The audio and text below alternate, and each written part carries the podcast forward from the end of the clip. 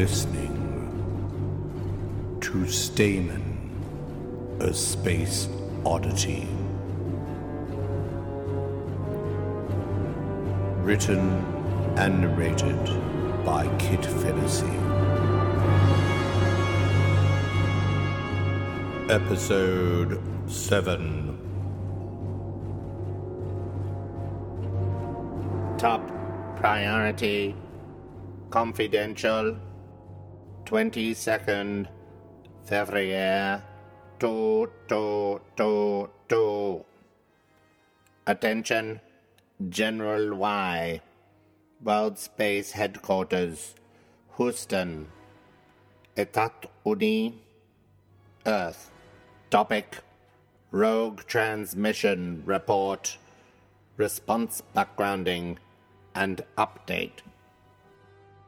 General, further to yesterday's transmission, find below further background on the anomaly believed to be associated with the rogue transmission received yesterday. This section involves stellar research. You may or may not be aware of the towers of ice in Saturn's rings. Please find an image attached with this report for your reference. As you will see from the photograph taken by a narrow angled camera on a passing craft, the image captures a 1,200 kilometer length of the outer edge of B Ring. You will plainly observe the vertical structures at the top of the shot that look somewhat like the salt crust on the edge of a margarita glass, or so I have been informed. These crystals tower up to 2.5 kilometers in height over the plane rings. This is a significant deviation from the usual thickness of the main A, B, and C rings, which are, in general terms, 10 meters thick at any given position of measurement. A recent theory, borne out by the complex mathematical modeling available to us, proposes that the rings of Saturn are relatively new, created hundreds of millions of years ago, as opposed to the billions and billions of years that are involved in planetary formation. The theory proposes that two of Saturn's original moons collided. Their smashing then produced the space debris from which the rings of Saturn have subsequently formed. The creation would, in a nutshell, have been a spectacular show for the dinosaurs of Earth if they had had powerful enough telescopes. Ha! Ha! This image and others like it can only be captured during Saturn's equinox. This occurs on every half Saturn year, which, in our earthly terms, is once every 15 Earth years. The equinox lowers the sun's angle to the ring plane and causes structures jutting out to cast long shadows across the rings. It was while investigating these shards, using close flying exploratory vehicles, that the anomaly was first discovered. The anomaly, as indicated by its name, was just that extremely unusual.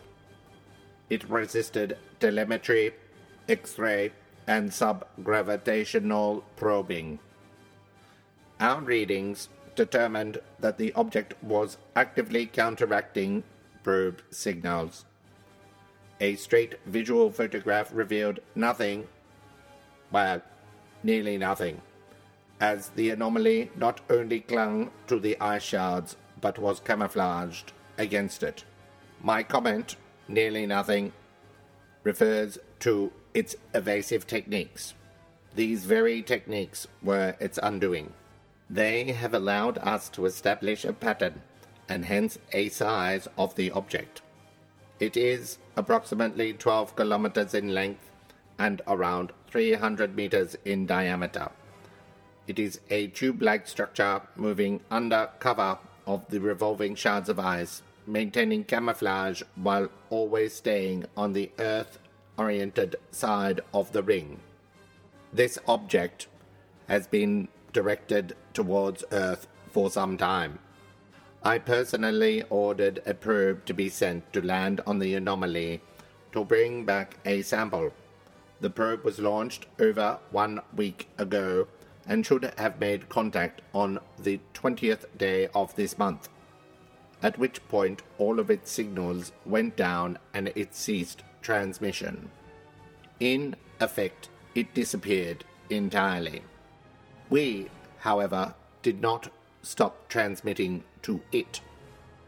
We sent it questions, including Who are you?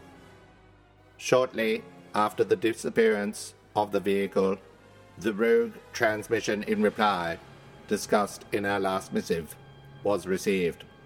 We now have a second probe in play, approaching the anomaly, this time with our best cloaking technology.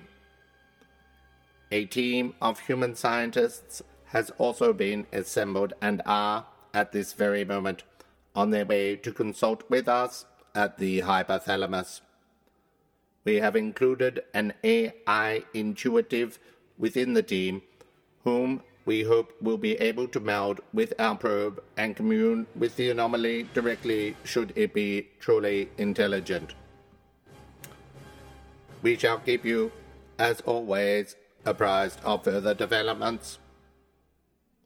Dr. Gleichman, Hypothalamus Project, Luna Base 17.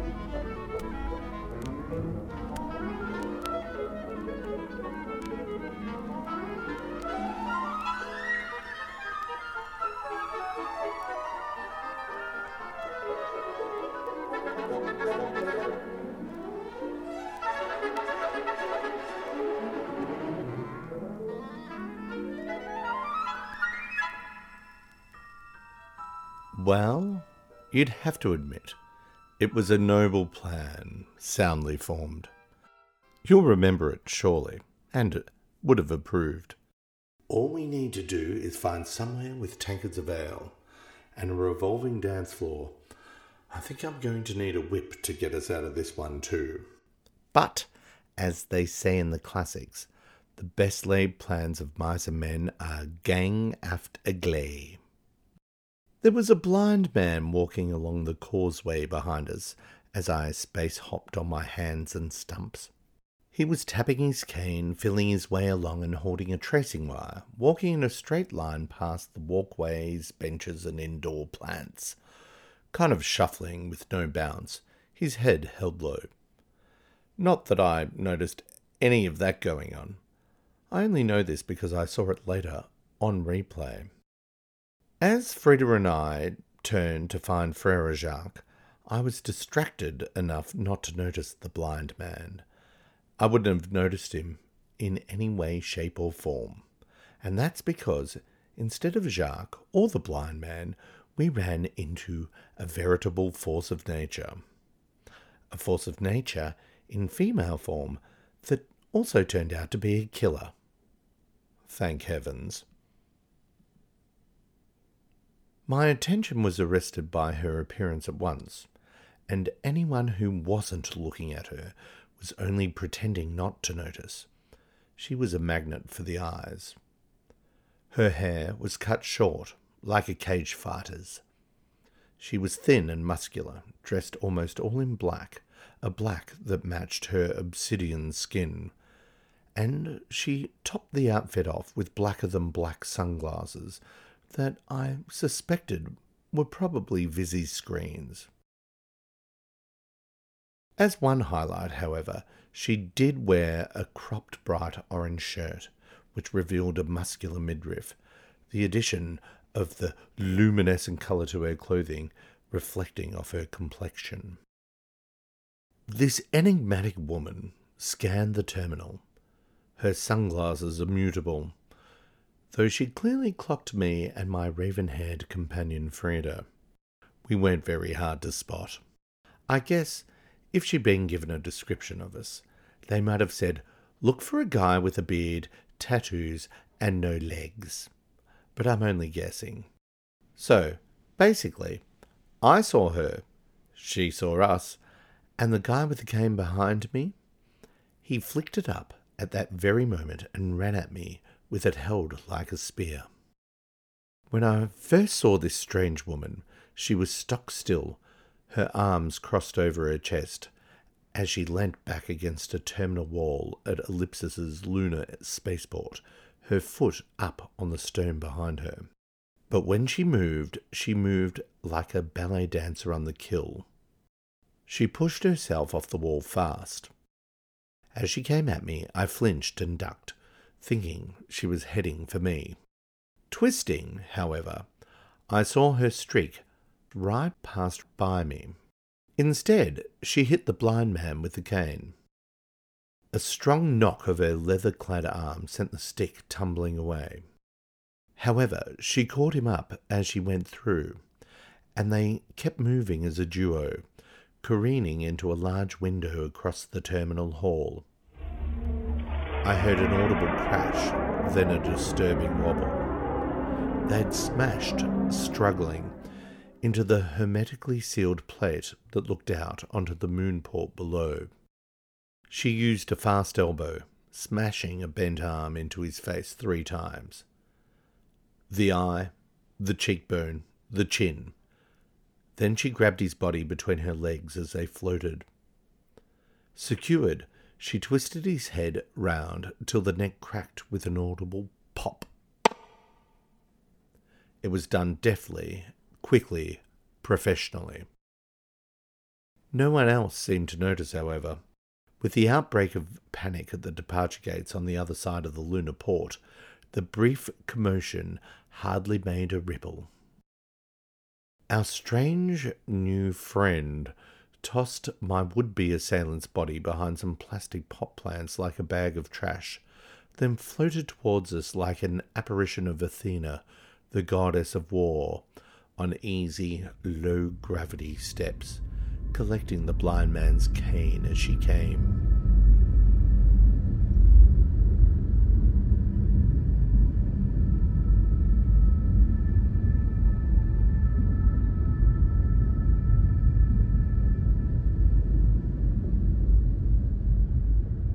Gordon Johansson, Frieda Thalman. She spoke as cool as ice, as though nothing had just happened. I'm your Ellipsis security contact. Come with me, right now. But you just killed someone. Ah, don't worry about that. Securicon will pick him up, she said dismissively. But we're here with someone else who's organizing our luggage and transfers, Frieda said. We haven't got time for this, the warrior said, holding up the cane and showing me its tip. There was a hypodermic needle extended from it that shone under the light. There was a clear drop of fluid clearly oozing from its venomous fang. Our new sunglassed friend said, We need to get you to safety fast. You don't say, Frieda replied, planting her heels and determinedly not going anywhere. How do we know you're not with this blind mugger you've just been beating up? I mean, this could be a frame up, Gordon. Can we see some ID? I asked. With an impatient exhalation, our new friend held up an ID screen. It had a hologram of her face, a shield, and her name written in a bright font that looked like green fire. It read, Summer Charlize, au boudoir. Trust me, you two. You're walking into a hornet's nest. I'm your only hope, Summer said. Why would anyone want to harm us? Frieda asked. It's just Look, it's just something, all right? Summer brushed a hand back over her shorn head in frustration at our reticence. It's coming from inside the organization. Working for Ellipsis, it isn't like any normal place. It's huge, okay? Frieda and I looked at each other uncertainly. Are you telling us there's a war inside Mark Seven's empire? I said. She rolled her eyes and pulled her sunglasses off, me catching a glimpse of the lenses as she held them. I was right. Those glasses had been Visi screens. That guy, Summer said, pointing at the pot plants where some automatons were already loading the cadaver into a crate. He didn't want to kill you. He wanted to take you hostage. I don't know what's in that injection, but I'll bet it's non lethal. Something big is up. Someone wants to stop the two of you because you're going to interfere with their plans. Somehow.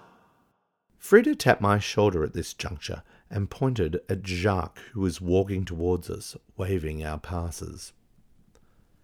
The transports are on the way.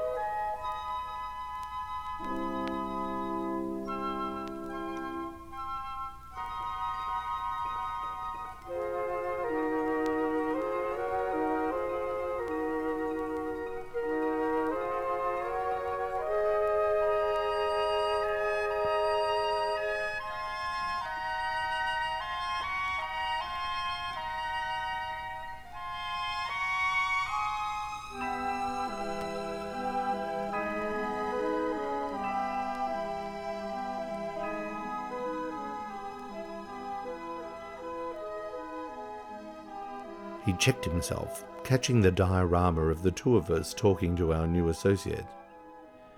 Hmm, bonjour, madame. Et comment ça va? Have you met Jacques? I asked. Let me introduce one of our friends, Ellipsis Employee of the Month. Jacques, this is Summer. She's our security detail, allegedly, sent by Mark Seven himself. It appears we're in some personal danger. Take a tip from me, Jacques. Don't upset her. Uh, Summer, meanwhile, uh, this is Monsieur Jacques Francois. He is our host. Quoi? Mais non.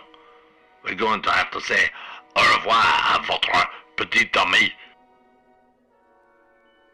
Summer grabbed Jacques by the lapels of his jacket and shoved her ID straight into his face. Listen, Buster, I don't know who you are, but I'm in charge of these two now, she said. Wherever they go, let me tell you something. Summer is a comin'. To tell you the truth, I don't know who was more thrilled, me or Jacques. But of course, neither of us knew about the Viper in our midst.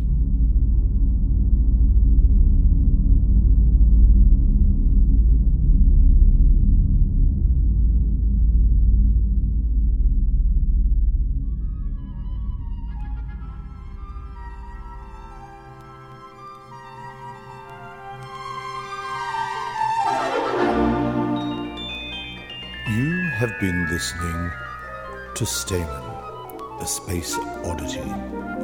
For more information, visit kitfennessy.com.